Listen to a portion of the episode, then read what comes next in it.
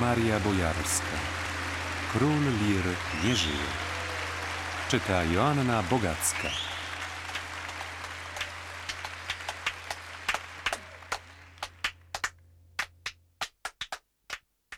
Wtedy w piątek opowiadałam historyjki odrobinę mniej wyrafinowane niż te z naszego prywatnego życia i odrobinę mniej zabawne niż konwencjonalne anegdoty.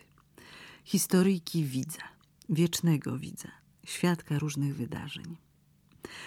Opowiedziałam o Kazimierzu Opalińskim, który dawno temu w weselu Hanuszkiewicza grał ojca panny młodej. Był już bardzo starym aktorem, tak starym, że wkrótce potem wyryją mu na nagrobku pompatyczne określenie Nestor aktorstwa polskiego. Ulubionym przez publiczność, ale po prawdzie nie bardzo już wiedzącym, co się z nim dzieje. Z jednym wyjątkiem. Dobrze wiedział, co robi i mówi na scenie. Wchodził na scenę i był najprawdziwszym ojcem panny młodej, starym, ale krzepkim, bardzo sympatycznym i pełnym piastowskiej godności chłopem. Problem polegał tylko na tym, żeby na scenę nie wszedł za wcześnie. Na polecenie Hanuszkiewicza pilnował go więc za kulisami inny aktor. Pamiętam, że wcale nie był tym zachwycony, lecz z rezygnacją spełniał swój nadprogramowy, zaszczytny obowiązek. Mocno trzymał Nestora za pasek u sukmany i nie puszczał go ani na sekundę, dopóki inspicjent nie dał mu znaku. Już. Wtedy z ulgą zwalniał uchwyt, a spuszczony z uwięzi Opaliński rączo ruszał w stronę sceny. Pojawiał się na niej z zegarmistrzowską precyzją i świetnie grał ojca panny młodej. Było to na swój sposób straszne, ale i śmieszne, i wzruszające. Nie mogłam nie wspomnieć szkoły teatralnej, jedynego tematu, który naprawdę wszystkich nastroje łączył. Opowiedziałam więc o pewnych zajęciach na Wydziale Reżyserii, kiedy to Erwin Axer w związku z jakimś tekstem, nie pamiętam już jakim, poprosił Marysię Mamonę, wtedy studentkę Wydziału Aktorskiego, o pokazanie, jak się zachowuje prostytutka. Marysia, która już fizycznie przedstawiała typ wyjątkowo cnotliwej dziewicy, jasna twarz, długie blond warkocze, błękitne oczy, a zawsze była śmieszką, zaraz przedefilowała przed kolegami z ręką wspartą na falującym zmysłowo biodrze. Axer na to pokiwał głową i pouczył studentów, że mieli do czynienia z anachroniczną kliszą kobiety lekkich obyczajów.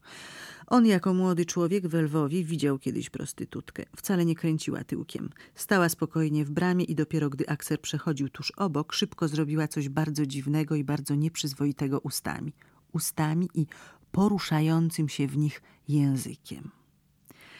W tej historyjce na pozór nie ma nic z anegdoty, a jednak... Słuchaczami Wydziału Reżyserii byli wtedy m.in. Krzyś Zalewski, Marek Grzesiński, Ryszard Peryt, Janusz Wiśniewski, Piotr Cieślak, Zbyszek Mich, Andrzej Strzelecki. Cała plejada przyszłych artystów sceny, z których każdy zdobył własną tożsamość. Ale przez długi czas, co bardzo mnie bawiło, w wielu różnych przedstawieniach moich kolegów widywałam ten sam motyw. Kobietę, która robi coś dziwnego i nieprzyzwoitego ustami i poruszającym się w nich językiem. Przedwojenna lwowska prostytutka stała się za sprawą Erwina Axera patronką teatralnego erotyzmu w epoce późnego Gierka. Opowiedziałam o tym i znów śmialiśmy się, bo to było śmieszne, a Tadeusz, który w tamten piątek najdosłowniej promieniał, postanowił albo sprawić mi przyjemność, albo dorównać mi w złośliwości. W każdym razie opowiedział, jak to wymyśliłam Andrzejowi Wajdzie słynne i kontrowersyjne zakończenie filmu Korczak. Żartował, rzecz jasna. To było w Paryżu w 1982, tuż po operacji serca Tadzia. Wajda robił wtedy Dantona, ale poważnie przymierzał się już do filmu o Korczaku. Zwierzał się nam więc trudności w porozumieniu z amerykańskim producentem, który wciąż miał jakieś zastrzeżenia do scenariusza i w ogóle nie bardzo czuł temat. Ja byłam wprawdzie milcząca, ale wtrąciłam się do rozmowy. Amerykanie chcieliby pewnie filmu z happy endem. I bardzo mnie zdziwiło, że Wajda wcale nie zareagował na dowcip, nawet się nie uśmiechnął. Przez chwilę tylko uważnie mi się przyglądał. Zastanowiłam go. Wiele lat później zobaczymy wraz z Tadziem w kinie, jak bydlęcy wagon wiozący starego doktora i jego sieroty zatrzymuje się w Szczerym Polu. wwiezione z getta dzieci wysiądą z pociągu i zamiast tłoczyć się w komorach gazowych, pobiegną w podskokach w zwolnionym tempie, połące, wolne i szczęśliwe, jak to duchy. I ten happy end wywoła wśród wiecznie niezadowolonych Żydów oburzenie. Myślę, nawiasem mówiąc, że oburzenie byłoby mniejsze, gdyby kontrowersyjny finał wyraźniej kontrastował z poprzedzającą go sceną, w której sieroty zmierzają wraz z opiekunem w stronę bydlęcego wagonu. Bo to tylko w legendzie pozostaje jedno zwięzłe zdanie. Korczak uspokoił dzieci, że jadą na majówkę. To tylko w legendzie dobrze brzmi.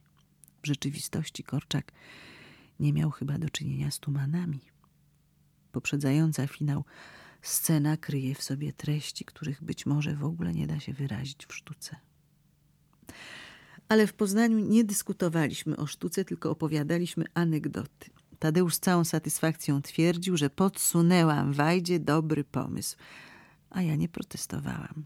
Być może dlatego, że w małostkowej pamięci miałam również spotkanie z żoną Wajdy tego samego dnia na tej samej ulicy. Tak naprawdę poznałyśmy się już wcześniej w Teatrze na Woli podczas prób Gdy rozum śpi, ale o tym wszyscy zapomnieli. To była przeszłość. W Paryżu zostałam więc jeszcze raz przedstawiona Krysi Zachwatowicz. Tym razem uroczyście i sentymentalnie jako towarzyszka życia Tadzia. Nieślubna żona. Zapamiętałam to, bo podając mi rękę, żona Wajdy nawet na mnie nie spojrzała. Poważny, smutny, wręcz zbolały wzrok utkwiła w Tadeuszu, mówiąc z naciskiem, że proszono ją w Warszawie o kupno zimowych butów dla Piotrusia, młodszego syna Tadzia, że koniecznie musi znaleźć dla biednego Piotrusia jakieś ciepłe, porządne buty.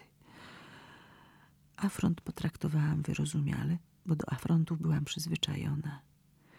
Nie zbywało mi na wyrozumiałości.